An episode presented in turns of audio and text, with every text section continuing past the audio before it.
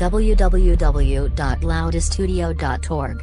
سلام جوادی اقدم وقتون بخیر. خیلی ممنون که محبت کردین و ما رو پذیرفتین که امروز در خدمتتون باشیم. می‌خواستم از این فرصت پیش اومده استفاده کنم و در مورد صنعت صدا چند دقیقه در خدمتتون باشم و چند تا سوال بپرسم و با هم گپ و گفتی داشته باشیم و و محاصل این برنامه یه خروجی باشه که بتونن کسایی که توی حوزه صدا فعالن و به صورت تخصصی کار می‌کنن یه استفاده هم ازش ببرن. خواهش می‌کنم. عرض سلام و خیر مقدم. خواهش می‌کنم. در خدمتتون هستم. میشه ازتون خواهش کنم که محبت کنید و در مورد خودتون و بیوگرافیتون بفرمایید تا ما هم بیشتر باهاتون آشنا شیم. بله خواهش می‌کنم. من اگر بخوایم در واقع حالا بیوگرافیمون خدمت شما عرض بکنیم بنده متولد در واقع دیماه 1349 هستم. سوم دی و حالا میلادیش هم فکر کنم 24 دسامبر 1970 باشه به میلادی. چون مجله اون دو زبان است من میلادیشو عرض کردم خدمتتون و الا. بالاخره ما در ایران زندگی می‌کنیم و تمام تاریخ همون مثل خورشیدی. والا حقیقت همونی که ما در واقع تا سن مثلا من حدود فکر می‌کنم 7 سالم بود انقلاب شد. ما در واقع بعد از اینکه ما کلاس فکر دوم یا سوم دبستان بودیم من از همون موقع همیشه به سیستم های برقی و الکترونیکی علاقه داشتم. اون موقع دبستانی که می‌رفتیم اگر اشتباه نکنم توی منطقه هفت بود خیابون شریعتی کلاس پنجم دبستان به اسم سلیمان حیم اگر اشتباه نکنم. ما همکارا و دوستایی که در واقع در آینده باشون کار کردیم خیلی هاشون می‌بینین از هم دبستانی ما بودن که واقعا دوستان ماندگاری بودن. در صورت ما تا سن 13 14 سالگی در واقع علاقه خودمون رو نشون می‌دادیم. حتی من هیچ وقت یادم نمیره اون موقع الان دیگه تو این سن می‌تونم اقرار بکنم. من تو پنجم دبستان همیشه علاقمند و کنجکاو بودم به اینکه کارهای آزمایشگاهی و اینا انجام بدم. اون موقع اصلا روی کرد مثل الان نبود که انقدر به مثلا بچه ها یا علاقمندیاشون توجه بشه به صورت کلی. حالا نه توی ایران تو کل دنیا به واسطه. حالا مسائل فرهنگی که بود به نسبت توسعه یافتگی کشور متفاوت. من هیچ وقت یادم نمیره یک آزمایشگاهی داشتیم. پنجم دبستان بسیار پیشرفته بود که در اینو قفل زده بودن. که ما به اتفاق یکی از دوستامون یه چند تا لوله آزمایش برداشتیم که آزمایش کنیم و چند تا از این گیره ها که بعد واسه گرون تموم شد. و ما یه, یه هفته ای منزل بودیم که با لطف پدرمون و خلاصه وساطت و اینا که ما تونستیم در دوباره ادامه تحصیل بدیم. و اون موقع همیشه توی اون دوران کودکی تنها چیزی که واسم باعث ناراحتی و این بیعدالتی رو تو ذهنم در واقع رقم می‌زد این بود که چرا این همه تجهیزات اینجاست و چرا منی که علاقمندم نمی‌تونم از این استفاده کنم؟ حتی بنزه یه لولو آزمایش که بخوام مثلا یه دونه آب مقطر توش جوش بیارم. ولی متاسفانه همینه. بعدا آموختم که باید ما یاد بگیریم که با داشتن بسیاری از امکانات روش های بهرهمندی ازش یا روش های کار کردن با چیزهایی که می‌بینیم ولی در اختیار ما نیست. و معلوم نیست در اختیار کیه رو ادامه بدیم. علیه حال من توی سن 13 14 سالگی فکر کنم دوران راهنمایی بود اون موقع در واقع قبل از متوسطه من برادر بزرگم دید من علاقمندم یک فکر می‌کنم یه هویه ژاپنی بود از اینایی بود که بدنش چوبی سبز رنگ بود برندش رو یادم رفته. با چند تا از این کیت الکترونیکی خرید که من در واقع علاقمند شدم به این قضیه. و خیلی جالبه.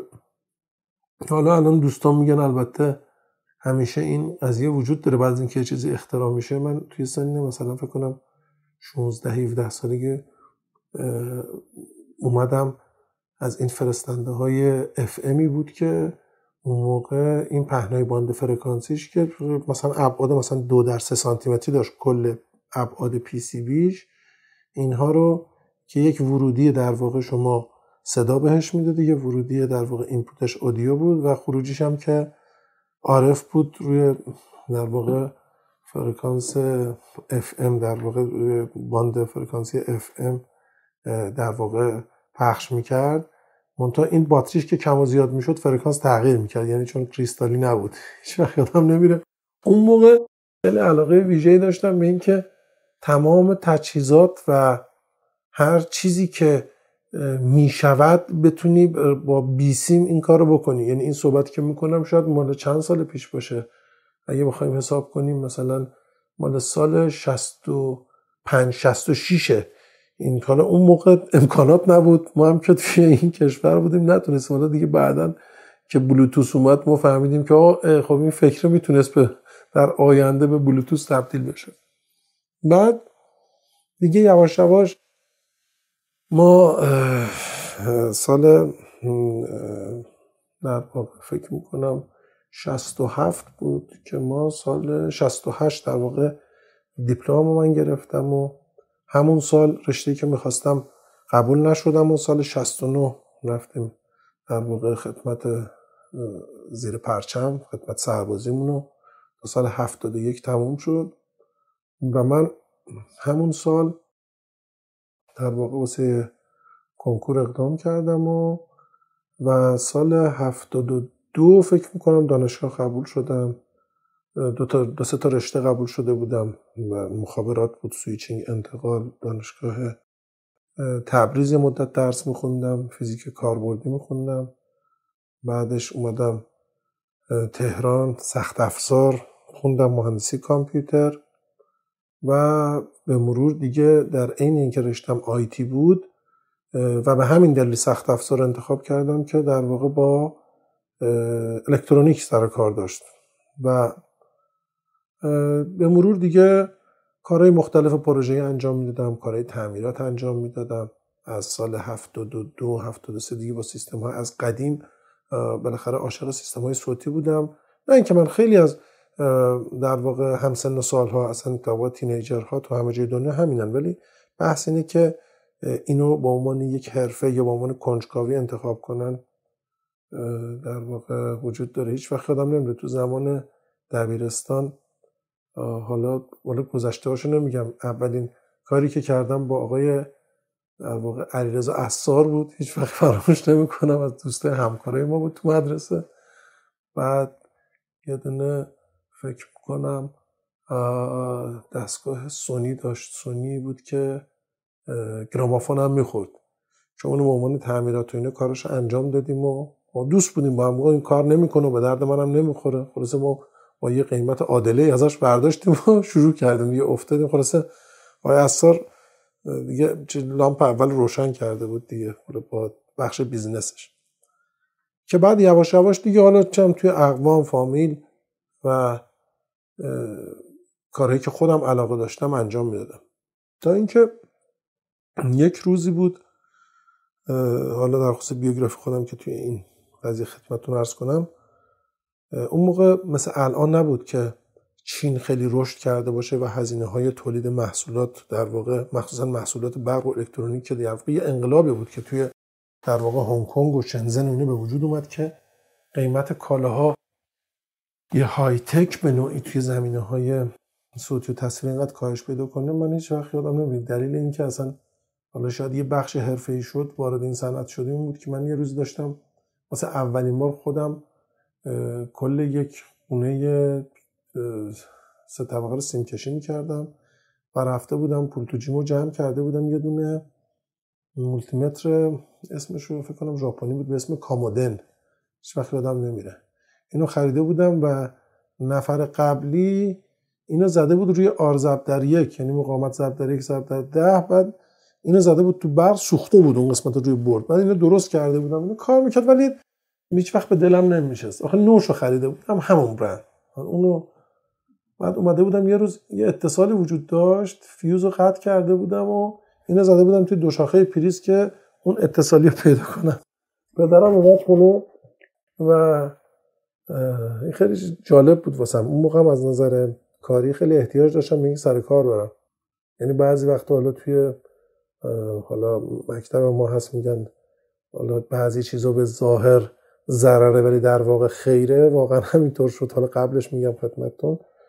اومد فیوز زد. من دیدم این مولتیمتر صدای این دستگاه های popcorn رو میده. در سر صدا می‌کنه. دودم ازش بلند شد. هیچ وقت یادم نمی‌رفت. این قضیه رو با ناراحتی اینو بردم. اون موقع بالاخره همین در واقع واسه تعمیرات سمت جمهوری گفتن ما انجام نمیدیم بعد بردیم سمت پایین فردوسی جنوبی سمت پشت شهرداری. اونجا یه طبقه دوم یه پاساژی بود یه آقایی گفت آقا گفتم اینو دار اینو درست می‌کنی. گفتن نه برو اینجا. از ما سوال کرد که شما کارت چیه؟ گفت ما تعمیرات می‌کنیم اینجوری شده و اینا. گفتش که من یه آقای پیرمردی بود خیلی هم آدم محترمی بود. به ما خلاصه گفتش که شما از فردا صبح بیا اینجا سر کار. اینم کلید من رفتم. گفتیم یعنی چی؟ یعنی واقعا بعضی چیز مقدر میشه آدم خندش می‌گیره. بعد خلاصه ما دیگه اونجا رفتیم شروع کردیم. با زمان یعنی سال فکر می‌کنم هفتاد دو مثلا هفتاد و سه بود. البته هیچ رو فراموش کردم بگم. من همزمان که کنکور دادم سال 72 توی مصاحبه با در مقطع تحصیل دیپلم رفتم. شرکت تکتا وابسته به صدا و سیما استخدام شدم. حدود سه چهار ماه اونجا بودم که مجبور شدم به دلیل اینکه دانشگاه تبریز درس میخوندم دانشگاه فیزیک کاربردی دانشگاه دولتی تبریز مجبور شدم انصراف بدم و ازشون خواهش کردم که در واقع ببینن اونجا مثلا جایی دارن که توی تبریز من برم که نداشتن. و اون سمایی که اونجا بودن فرستنده های تلویزیونی اون موقع پورتابل بود پنج وات بود یه قسمتی داشتیم لابراتوار بود یه قسمتی داشتیم بوبیناژ بود و اون سالن هایی که اونجا من خیلی واقعا لذت میبردم. بالاخره توی اون چه می‌دونم عشق و علاقه این کار داشتم لباس سفید تنم می‌کردم فکر می‌کردم خیلی محققه در درجه یکی هم. البته اینجوری فکر می‌کردم ولی نبودم که. ولی ولی هیچ وقت یادم نمیره انقدر یه دستگاهی داشتیم اونجا به اسم پولیسکوپ ما اینجا مثلا سلف و بعد همه و خیلی جالبه. من شروع کارم که تا امروز هنوز اتفاق نیفتاده دادم بعضی وقتا باید قدر این لحظات اولیه رو بدونه. یه مسئله در واقع فکر می‌کنم غربی هست که میگه شانس با بیگینراست یا در واقع اونایی که شروع می‌کنن. و واقعا همینطوره. من ابتدا به ساکن با در واقع مدرک دیپلم که حداقل این بود ولی علاقه که داشتم و رفتم اونجا حرفه‌ای ترین تجهیزاتی که شاید الانم کم ببینم اونجا در اختیار من بود و دستگاه بود. فکر می‌کنم تجهیزات رودن شوارتز بود و تمام تجهیزات در واقع دستگاهی که اومد از LGT یا تامسون فرانسه می اومد که اونجا در واقع ما اینا رو منتاج می‌کردیم و من یادم نمیره که اولین تجربه کار دولتی اصلا نرفته بودم سر کار. بعد همش این حس رو می‌کردم. من همه دوستان بازنشست شدن میگم. مثلا من اون موقع می‌گفتن مثلا باید چایی بذارن هر کسی سر زور من هیچ وقت چای نمیذاشتم. می‌گفتن نه من چایی می‌خورم نه چای می‌ذارم. بعد از این مدت دیدن که خود چای دلمون سر زور که می‌رفتن نهار سر می‌کردیم که من چای بخوریم البته بعدش دوستان ما رو دوست داشتن. چون من از صبح که می‌رفتم واقعا کار می‌کردم که اونجا مدیر قسمت هم می‌گفت جواد اینقدر اینجا چیز نکنید یعنی همه ما سلفامون تموم شد همه خازنه هم تموم شد. یعنی اینجوری کار کنی کلا سه نفر بیشتر نمی‌خواد.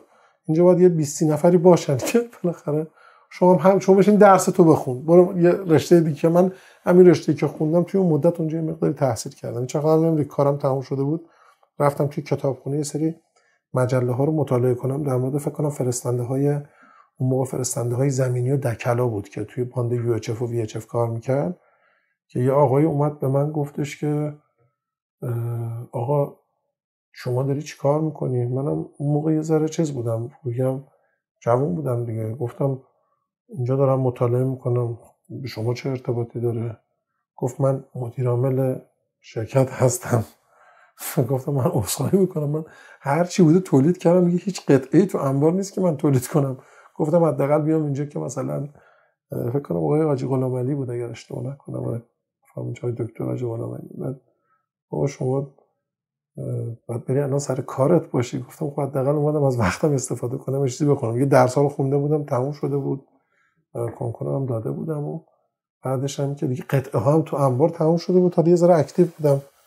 بعد که این اتفاق افتاد. که بعدش این مطلبی که اول اشاره کردم خدمت شما اون میگه وارد کار تعمیرات شدیم همزمان با اینکه در واقع من درسم میخوندم تا سال مثلا فکر می‌کنم هفتاد و هفت.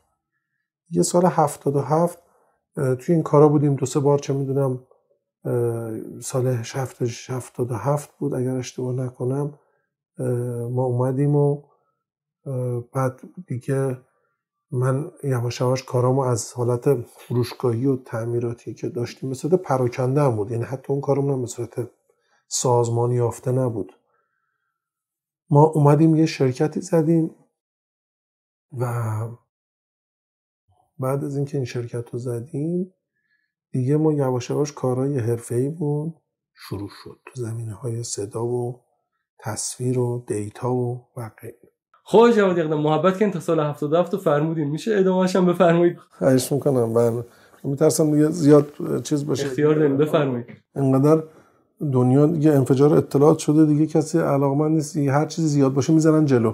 حالا بخاطر من دیگه همه شد امپگ فور می‌کنم. اونم البته می‌دونین که دیگه MP3 و امپگ فور هم که آقای پروفسور قنبری هستن چیزش دیگه. توی دانشگاه اسکس انگلیسی از خودمون.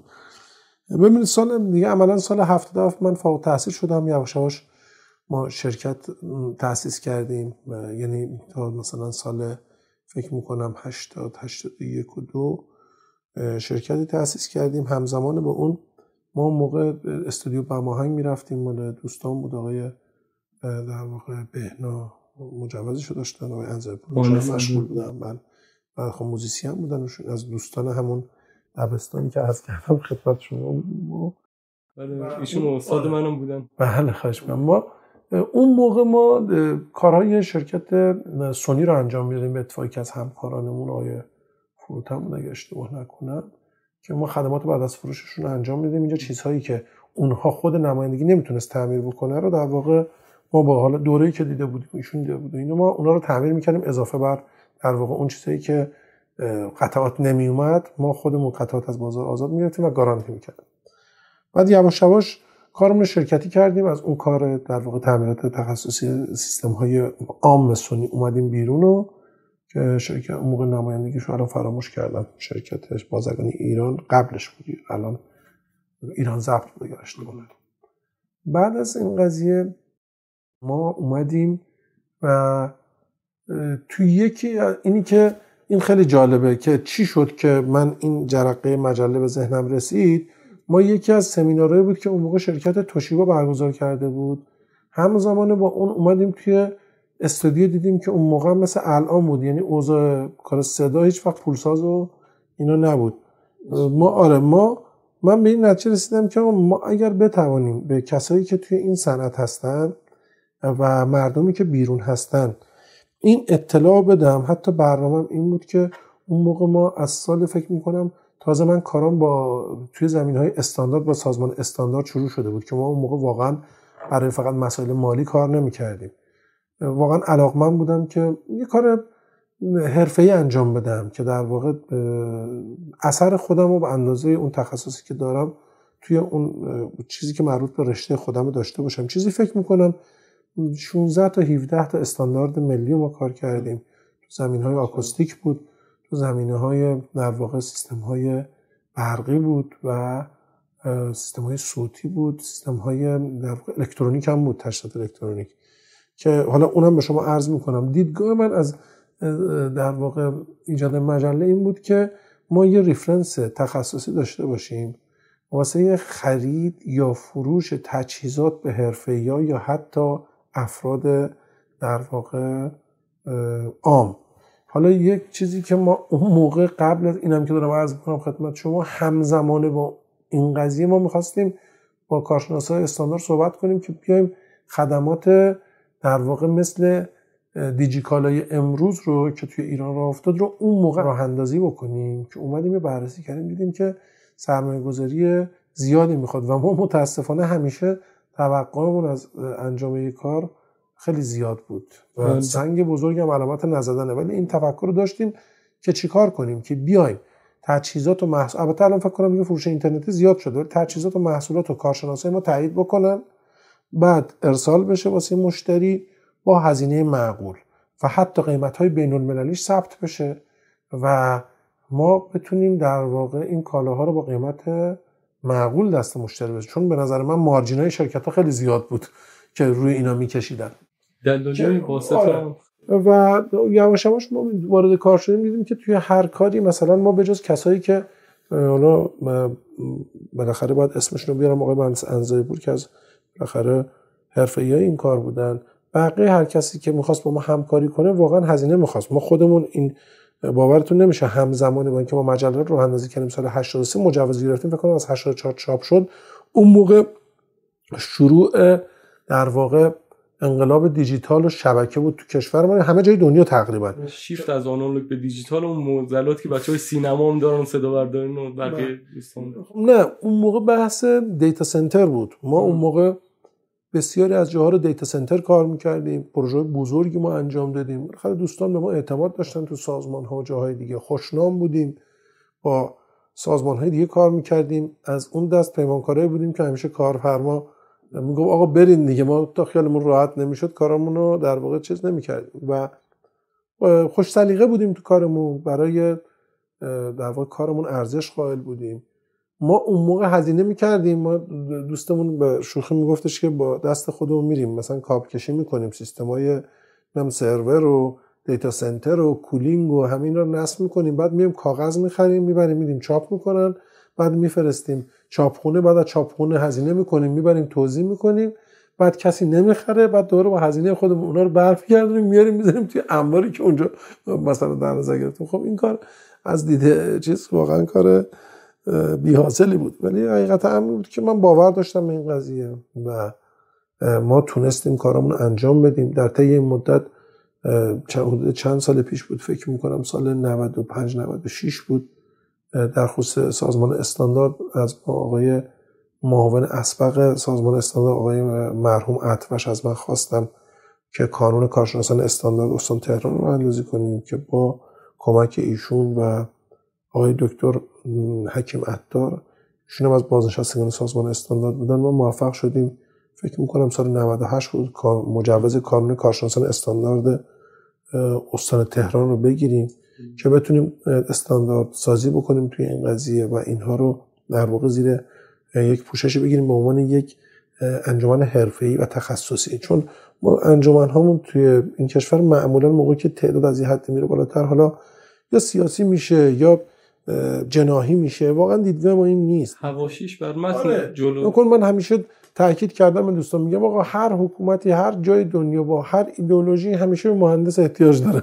پس مهندس ها باید هیچ وقت اصلا فکر این قضايا رو هم یعنی از سرشون بیرون کنن که آقا مسائل چیز اصلا در میشه در تخصص ما نیست نه در دانش ماست نه در تخصص ماست. به خاطر همین اون موقع ما در واقع موفق شدیم از وزارت کشور مجوز بگیریم از کمیسیون ماده ده احزاب و این قانون رو به اسم قانون سنفی کارشناسان استاندارد استان تهران ثبت کنیم. الان حدود 1000 1200 نفر کارشناس توی در واقع مجموعه هستن که ما عملا کار در واقع بدون هیچ گونه چشم داشتی کارای در واقع هم اونها رو انجام میدیم. اون کار ف... یعنی همه اینا اون در واقع یک انجی که درآمدی نره طبق اساسنامه.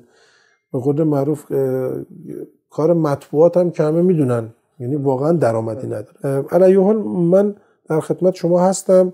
دیگه الانم که در واقع در خدمت دوستان هستم هر موقع به واسطه حالا تخصصی که وجود داره اعتمادی که وجود داشته. من چند سال در واقع حدود فکر می‌کنم یک سال توی شنزن چین بودم به صورت در واقع کارایی که نیاز داشتیم. ما توی مدت بالاخره همه هزینه های در واقع مجله رو از راه های در واقع business هایی که تو زمینه تجهیزات الکترونیک بود تجهیزات مثلا المان های الکترونیکی بود در واقع تأمین می‌کردیم.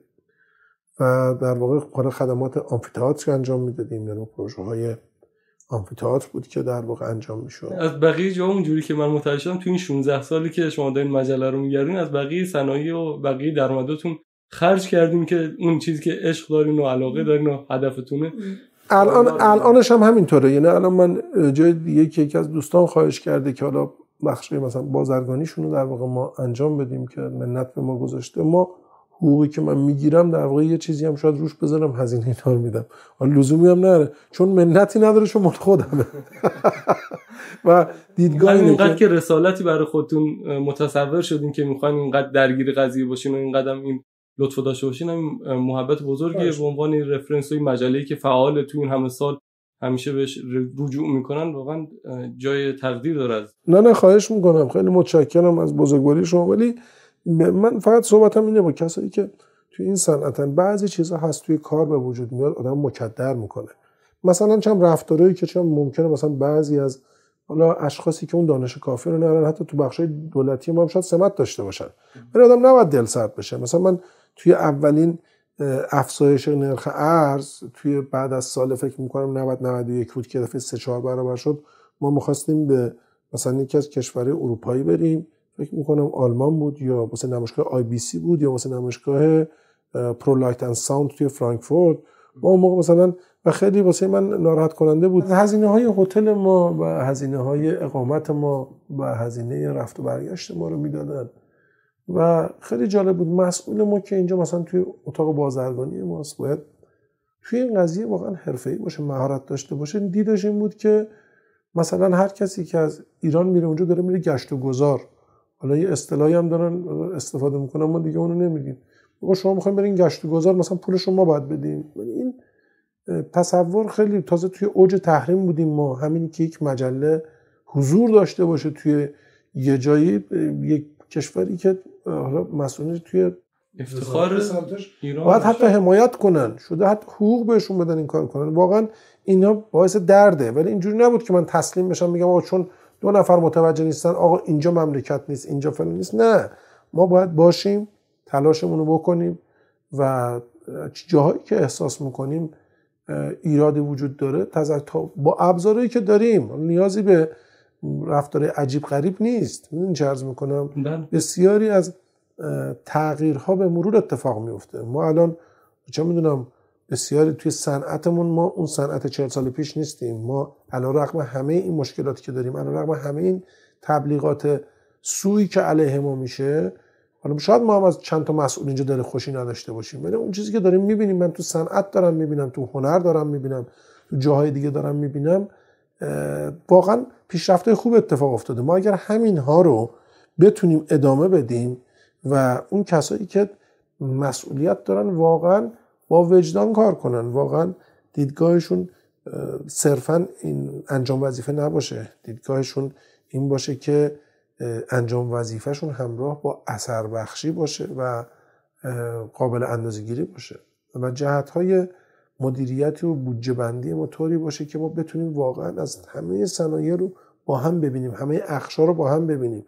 ما الان مثلا ما در گذشته خیلی مواقع بود مثلا مدیاها تو همه جای دنیا بالاخره درآمدی دارن درآمد تعریف شده دارن. ما مثلا به شرکت می‌گفتیم آقا مثلا آگهی بدین یا مثلا فلان کارو بکنین. مثلا می‌دیدیم که اصلا هیچ انگیزه ای ندارن بعد مثلا ما یک گزارش مردمی داشتیم از اینکه مثلا یک شرکت داره مثلا چه می‌دونم فلان تلویزیون رو مثلا داره چیز می‌کنه. مثلا چه می‌دونم گوشش مثلا شکسته رنگ می‌کنه میفروشه. بعد اینی که به ما می‌رسید می‌گفتیم نظرتون بدین راضی بودن. 20 برابر 30 برابر 40 برابر 100 برابر آگهی رو بدن که این گزارش چاپ نشه. بکنین این روی کرد روی کرده قشنگی نیست. می‌دونین چی میگم؟ یعنی یک نوعی این کار باعث میشه که توی مطبوعات نتونن سالم کار بکنن یا نتونن رسالتشون رو درست انجام بدن. چرا؟ به خاطر اینکه یا وابسته میشن و هر مجموعی موقع که وابسته باشه نمی‌تونه کارش رو رسالتش رو درست انجام بده. حالا بحث من اینه که تنها نگرانی من توی این صنعت اینه که الان با توجه به اینکه ما بالاخره به سمت دیجیتالیزه شدن و در واقع همه جای دنیا همینه. در واقع نشریات کاغذی اون چیز خودشون از دست دادن در واقع مشتریشون از دست دادن. به همین واسطه با چالش هایی توی چاپ و بقیه مسائل مواجه هستیم. ولی همچنان من امیدوارم حالا الان که داریم با هم صحبت می‌کنیم بالاخره همین دیروز فکر می‌کنم تحلیف ریاست جمهوری آمریکا بوده. آقای جو بایدن ما هم چندین سال با مدیریت جهانی آقای ترامپ خیلی اذیت شدیم و امیدوارم ایشون آدم منطقی باشه. صرف نظر از مسائل سیاسی و ایدئولوژیکی که با بقیه کشورها داره بتونه راه منطقی رو در پیش بگیره و بتونیم بالاخره ما ملتی هستیم که با همه جا تعامل داریم از نظرهای تخصصی. تو خیلی از چیزها و تخصص ها روی ما حساب می‌کنن نه فقط متخصصین خودمون متوجه باشن. و بحث اینه که ما واقعا باید در واقع جایگاه واقعی خودمون رو توی دنیا پیدا کنیم. رغم اینکه خیلی از کسایی که بودن توی این حرفه و حرفه های مشابه بالاخره توی دنیا اینها ریفرنس هستن و شاخص هم بهشون ارجاع میشه. آدمای بزرگی داریم توی این زمینه. ما الان مدیر عامل شرکت هایی داریم که ما مدت افتخار در واقع کار کردن باشون داشتیم که توی فنلاند بودن و مدیر عامل این شرکت ایرانیه. خب این باعث افتخار ماست. یا در خصوص سیستم های همین که عرض کردم خدمت شما MPEG 2 MP3 و اینها. آقای پروفسور قنبری هستن توی دانشگاه اسکس همین که عرض کردم خدمتتون. و در تخصص های مختلف بسیاری از اینها هست که چون در واقع توی رشته های تخصصی در واقع ما نبوده شاید ما نشناسیم. پس این جایگاه باید لحاظ بشه و همواره حمایت بشه از هر کسی که هر تخصصی داره. این نظر منه. یعنی از دیدگاه بخوایم کلی به جهان هستی و بشر نگاه بکنیم که هر کسی بتونه همون چیزی که ما توی در واقع مکتبمون هم داریم. یعنی ما بتونیم هر کسی رو به اون کمال مناسبی که داره برسونیم.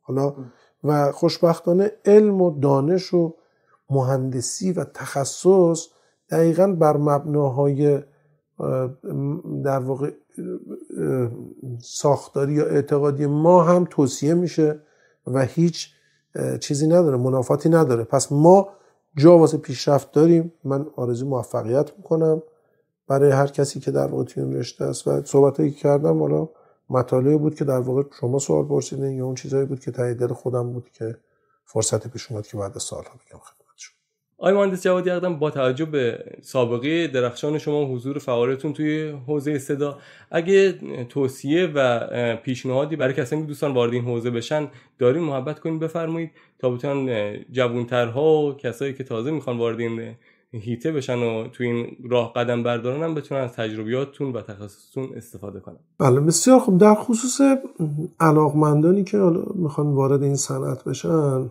من چند تا مطلب می‌خواستم بگم. اینا در واقع مثل واحد های عمومی میمونه.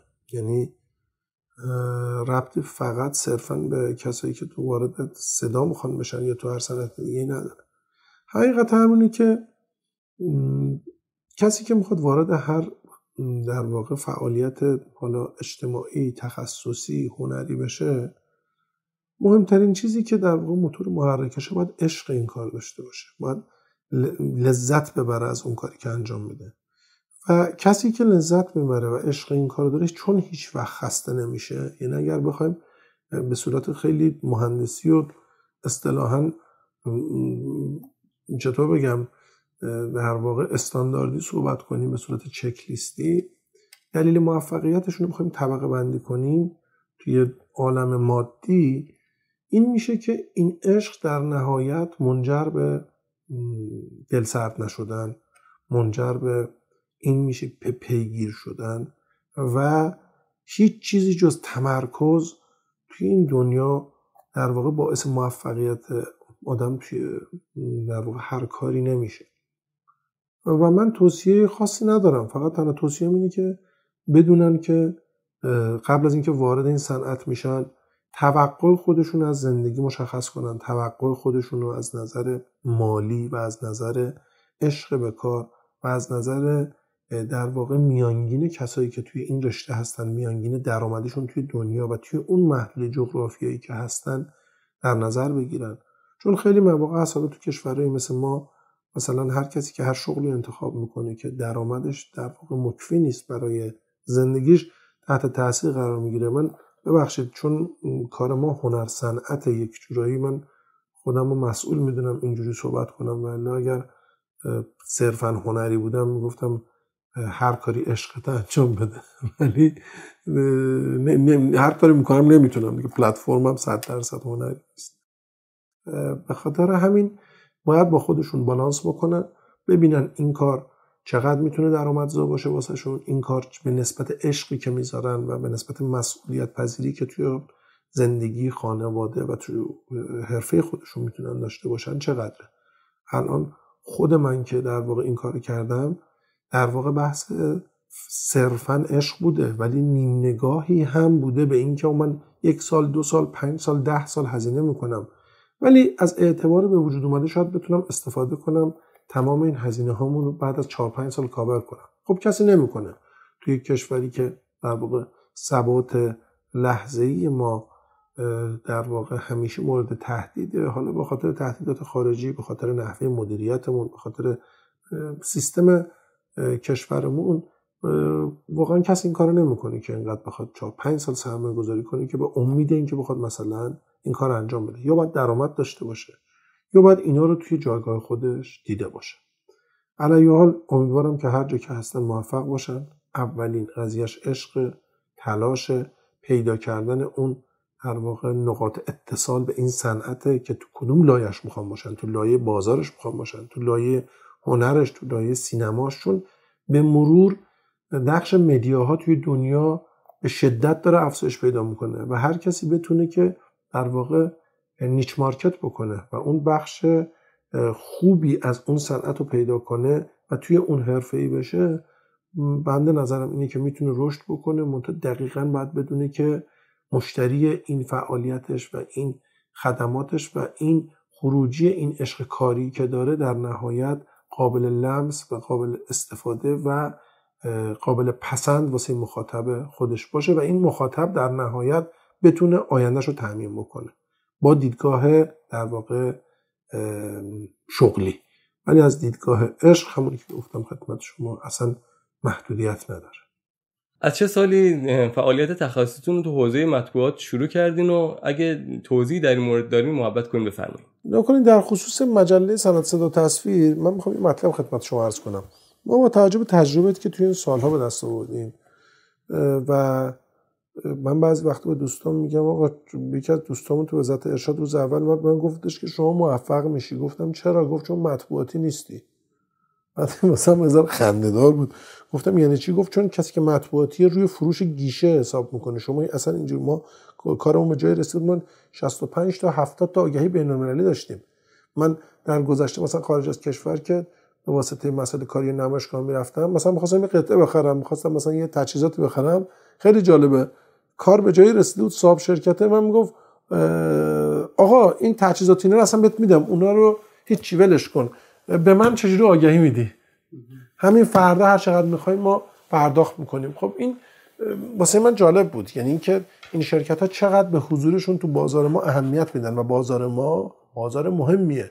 نکنین ما به واسطه حالا این مسائل بازرگانی این تحریم خیلی فرصت ها رو از دست دادیم. ولی خودشون می‌دونن الان نکنین هر کالایی که میاد توی ترکیه یا میاد توی دوبه یا میاد توی کشورهای همسایه ما همه می‌فهمن که این کالا مال ماست. چرا می‌فهمن؟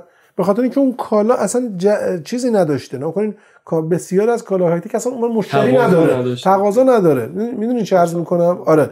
نکنه اون تقاضا واسه یه, یه سطحی از دانشه. شما موقعی که اون سطح دانشی توی کشور دیگه وجود نداره یه دفعه طرف دیگه هر کسی باشه متوجه میشه مال ایرانه. یعنی چیز عجیب غریبی نیست اصلا. بس اینه که ما در طی مدت متوجه شدیم که مثل مجله ما شاید خیلی کمتر تو دنیا باشه. چرا؟ به واسطه اینکه بقیه مجلات یا به صورت کلی یک ریویو می‌ذارن و یا اینکه به شدت مهندسی میشن و میرن توی در واقع فرمول یک چیزی که بینا بین اینا باشه که بتونه به شما در واقع این اطلاعات فنی مورد نیاز رو به شما بده و در عین حال مهندسی باشه و در عین حال علمی. علمی و دقیق صحبت دقیقا اون من احساس کنم اون مخاطبین پروسومر اون کسی که بین آره. پروفشنال و بین کاسومر آره آره یه پروسومر شاید مثلا مشتری چه می‌دونم خونه دار معروف حالا البته هم خونه داره خودشون حرفه‌ای شدن. دیگه خونه های جدید هوشمنده. دیگه باید یه از حداقل تخصصی بهره باشن. دیگه خونه داری هم که قرن 21 دیگه به چالش کشیده شده اگر از کسی از دیجیتال و از کار کردن با سیستم های معمول برخون نداشته باشه. بله. در این خصوص ما سعی کردیم در واقع بهتر بشیم. ولی واقعیت همینه که بعد از مثلا حدود ما الان سه چهار سال ما به شدت تضعیف شدیم. یعنی الان ما حتی به صورت فیزیکی هم می‌بینیم مجلمون خیلی حالا چه می‌دونم لاغر شده. مثلا الان این مثلا چه می‌دونم نشریات جدیدمون الان شما نگاه کنید تعداد صفحاتش تعداد آگهیامون ما حتی سر از همکار شما بودم گفتن آقا ما حمایت می‌کنیم. تو رو خدا آگهی ما رو چاپ نکنین. گفتیم چرا؟ می‌گفت پولش هم دادیم بازم بهتون میدیم. چون چاپ می‌کنین شما ما کالا نداریم به مشتری بدیم. شد متاسفانه آره که حتی کسایی که تو بازارم حضور دارن بله. آگهی میدن نمی‌تونن کالاشون رو وارد دقیقا میام من یه چیزی رو که ندارم تعداد مشتریامو بیشتر کنم واسه اینکه بگم بیشتر ندارم. واقعا منطقی نبود. رو همین اصل ما در واقع بیشتر مخاطبا و مخاطبایی که یا به صورت در واقع مشتریان وفادار ما یا اینکه در واقع ما توی حقیقت هم که ما توی در واقع کیوسکای مطبوعاتی جایی نداریم. به خاطر اینکه الان تازه الان که به مرور کمتر شده به خاطر مسائل دیجیتال و شبکه های اجتماعی و سوشیال مدیا اینا به کنار مناکن بیشتر کیوسکا رو مجلات زرد در واقع عام پسند. آره عام پسنده که حالا چه می‌دونم آدم چم یه خوشگل روش چاپ می‌کنن یه چیز قشنگی روش می‌ذارن یا حالا چه می‌دونم. یعنی یه جوری شده که در واقع target market مجله شما هم target market خاصی دقیقا همینطوره. و مثلا خیلی جالبه واسه من که مثلا ما توی نمایشگاه های بین المللی که توی آمستردام بودیم توی مثلا آی بی سی توی آی بی سی ما غرفه داشتیم. ولی توی نمایشگاه های در واقع مثل فرانکفورت ما stand داشتیم. بعد جامون هم خوب بود. مثلا من می‌دیدم خیلی از کشورهای فارسی زبان خیلی علاقمند بودن. مثلا مثلا ما به ندرت کسی داشتیم که توی نمایشگاه از تاجیکستان بیاد ولی داشتیم کسایی رو که از افغانستان می اومدن و واسه افغان خیلی جالب بود این قضیه. یعنی اون چیزهایی که ما در واقع میخوندن به زبان فارسی که در واقع نه الان منم دوستانی دارم که افغان هستن و فارسی زبان رو ارتباط برقرار می‌کنن تو شبکه اجتماعی سوال می‌پرسن و دنبالشن دغدغه مندن. البته یه قضیه هم اتفاق افتاد حالا با احترامی که دوستان علاقمندم یک که در واقع خانم بود یه بار اومد توی نمایشگاه آی بی سی و اینو دید علاقمند شد مطالبش رو خوند تو قسمت انگلیسی. بعد یه قسمتش که دید زبون ما رو نمی‌تونست تفاوتش رو با عربی متوجه شه. گفتش که او عربی که گذاشت اونجا رفته فکر می‌کرد چون عربیه. اما گفتم نه این فارسیه. گفت نه لغاتش عربیه. گفتم نه متفاوته ما پ داریم ژ داریم توضیحات لازمه رو دادم. منظور اینه که یعنی حتی ما تونستیم بسیاری از کسایی که اصلا دلیل آره بکن دلیل این که در واقع نکنیم شما شک نکنین. شرکت های در واقع کشورهای اروپایی کشورهای ما بالاخره نمایشگاه های در واقع خوبی ما رو دعوت کردن. نمایشگاه نم نمایشگاه نب NAB و حالا یکیشون توی روسیه بود یکیشون توی آمریکا بود توی لاس وگاس بود یکی دیگهشون توی ژاپن بود یکی دیگهشون توی سنگاپور بود. خب اینا نمایشگاه بود توی هنگ میان کلامتون اصلا این حضور در نمایشگاه ها برای خود ما به عنوان نشریه فارسی زبان به عنوان نماینده ایران خودش باعث افتخار خودش یه دلیلی میشه که ما اون همه ادعاهایی که داریم تو عرصه بین یک صحهی گذاشته بشه به اینکه ما اون توانمندی رو داریم. اون توانمندی که موافقت بیان می‌کنیم می‌تونیم نشون بدیم می‌تونیم حضور داشته باشیم می‌تونیم تعامل داشته باشیم می‌تونیم تکنولوژی هم افزایی تکنولوژی ما هم سهمی داشته باشیم تو این هم افزایی تکنولوژی. بله دقیقاً همینطوره. متاسفانه من عرض کردم خدمت شما مثلا ما سعی کردیم این کارو بکنیم. مثلا من هیچ وقت توی نمایشگاه یادم نیست دقیقاً فرانکفورت بود یا آمستردام. مشکل بله خوش. ما تونستیم مثلا یه مصاحبه داشته باشیم با فکر کنم جان میر بود. واسه یه بلنگوهای میر ساوند. که حالا توسط که از این شرکت های همکار در واقع نصب شده بود توی تالار وحدت. خب ما اومدیم صحبت کردیم بالاخره نظرات ایشون در مورد خودمون دونستیم. اونا در واقع ما رو خیلی خوب می‌دونن توی این قضیه. ولی بحث اینه که ما متاسفانه کارمون پراکنده است. یعنی مثلا توی تکنولوژی مثل یه تابع ضربه ما تو بعضی جاها. یعنی اینی که به صورت دائمی بتونیم توی این تکنولوژی به حداقل هایی برسیم حداقل داشته باشیم. داریم ما خیلی جاها بیشتر داریم. اینی که یک نفری بیاد برنامه ریزی بکنه بیاد کدوم قسمت رو انجام بده خیلی مواقع دوباره کاری می‌کنیم. خیلی مواقع میم بعضی کارا رو داپلیکیت انجام میدیم. واقعا همینجاست که حضور یک وحدت رویه این که هم افزایی جمعی که ما بتونیم با هم, هم همین یک حزبی داشته باشیم یک سنفی داشته باشیم بیشتر احساس میشه که شما خوب این نیاز رو درک کردین سال 98 بله. فرمودین که بله. اون احداث شده. این هم یک خودش نقطه بله بله. ما توی این قضیه هم الان خیلی منتها ببینید ما یکی از مشکلاتی که داریم اینه که سطح دانش و سطح مهارت های ما نکنه الان برفرض من یه بار یه کاری داشتم طرف یه لیستی گذاشت جلوی من مثلا می‌گفت شما مثلا توی یه کار حقوقی داشتم. می‌گفت شما یکی از این کارشناسا رو انتخاب کن. خب توی محاکم ما این قضیه چیز بابیه به صورت رندوم. در صورتی که به نظر من این معنی نداره آره باید تخصص من به, به طرف گفتم شما فکر کنی یه عمل قلب داری. جراح انتخاب کن. من یه کتاب می‌ذارم جلوی شما میگم یکی از این جراح ها رو انتخاب کن. خب نکنیم واسه ما خیلی مهمه. سابقه این آدم چیه؟ مهارت اون آدم چیه؟ گذشتهش چی بوده؟ سلامتش چجوری بوده؟ صحت عملکردش چجوری بوده؟ یعنی این حق انتخابی که ما باید داشته باشیم توی قضیه توی هر قضیه. شما نمی‌خوای یه کار ساز شما نمی‌خوای بری یه لباس بخری میری 10 تا مغازه رو چک می‌کنی میری 10 جا رو می‌بینی. بعد از دیدن تازه میپوشی ببینی آقا ممکنه اون چیزی که خیلی خوب به نظر می‌رسه اندازه شما نباشه است اون دقیقا هم کسایی کسایی هستن بزرگواران که فعالیت می‌کنن و از حتی زمینه های غیر مرتبط وارد هیته میشن و مثلا اون زمینه‌ای که خیلی یتیمه توی مهندسی صدا و زیرشاخهای تخصصی صدا آکوستیک خیلی میان ادعای آکوستیک می‌کنن. انجمن آکوستیک ارتعاشات داریم ولی بعضی هستن که غیر مرتبط میان و پروژه های بزرگ می‌گیرن. اصلا فقط نکن بحث آکوستیکی می‌کنن بله. نصبای عجیب غریب می‌کنن. فقط اون بخش نیست. ما در تمام بخش ها این ضعف داریم. نکن فقط شما چون دارین از این زاویه نگاه می‌کنیم ما نکنین شما به عنوان کارفرما روزی که می‌خواین یک پروژه رو انجام بدین خب؟ شما باید یا دانش و اطلاعات کافی داشته باشیم واسه این کار یا باید اتکا بکنیم اون وضعیتی که وجود داره. نه آقای مهندس یک یا دیگه هم وجود داره. اون یا دیگه اینه که ما یک مشاور متخصص داشته باشیم که ازش مشورت بخوایم. اون دعوت کنیم که بیا همین بگم. نکن این همون برمیگرده به همون دانشی که عرض کردم خدمت شما. من باید دانش این داشته باشم که از مشاور استفاده کنم. ما الان چه می‌دونم تو مجموعه خودمون از مشاور استفاده می‌کنیم. و آیا نکنیم ما می... اصلا نکنیم از مشاور استفاده کردن خودش یک تخصصه به نظر من. که شما بدونی کجا احتیاج به مشاور داری کجا نداری. کجا یک مشاور عالیه می‌خوای. می‌دونی چی میگم؟ و کدوم یکی از این راستی آزمایش شدن و سوابقشون رو بدونی. نکن این برمیگرده به سطح مهارت من. اینی که من بدونم که چقدر نمی‌دونم خیلی جلو هم.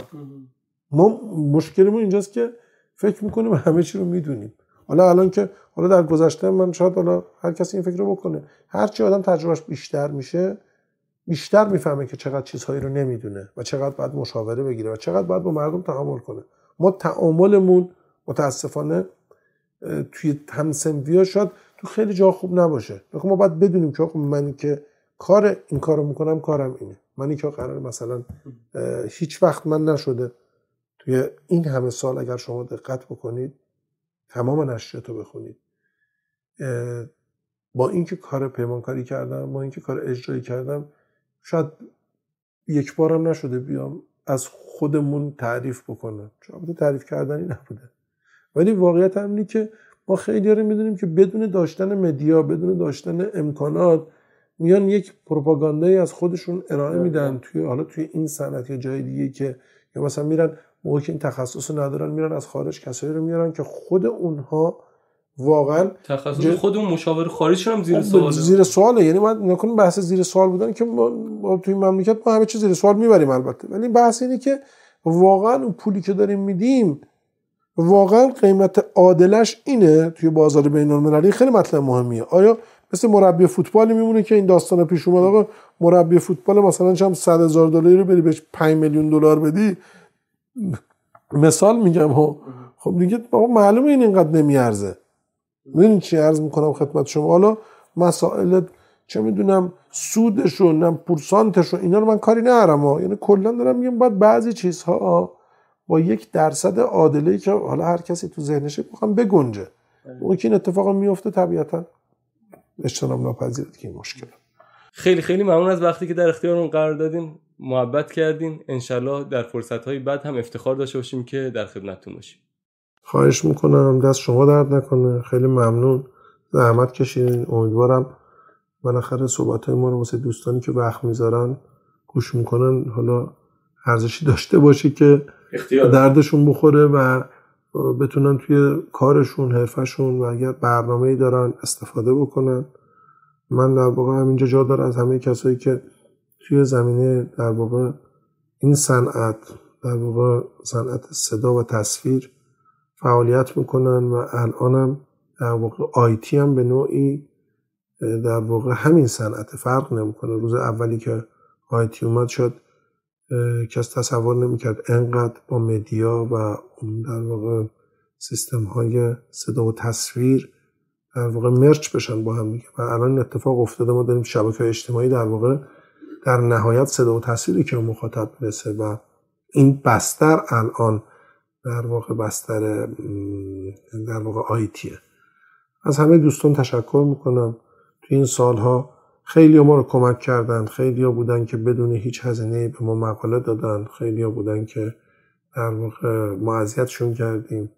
خیلی تشکر می‌کنم از کسایی که توی حالا وزارت ارشاد و دوستانی که اصلا بدون اینکه ما درخواستی ازشون بکنیم فقط وظیفهشون رو انجام دادن و ما شاید نتیجه فعالیتاشون رو داریم می‌بینیم. خیلی تشکر می‌کنم از کسایی که ما رو توی این سالها دعوت کردن مثل در واقع مدیران مجموعه در واقع مثل فرانکفورت آلمان که در واقع دست‌اندرکاران Musikmesse and Prolight and Sound Messe فرانکفورت آلمان.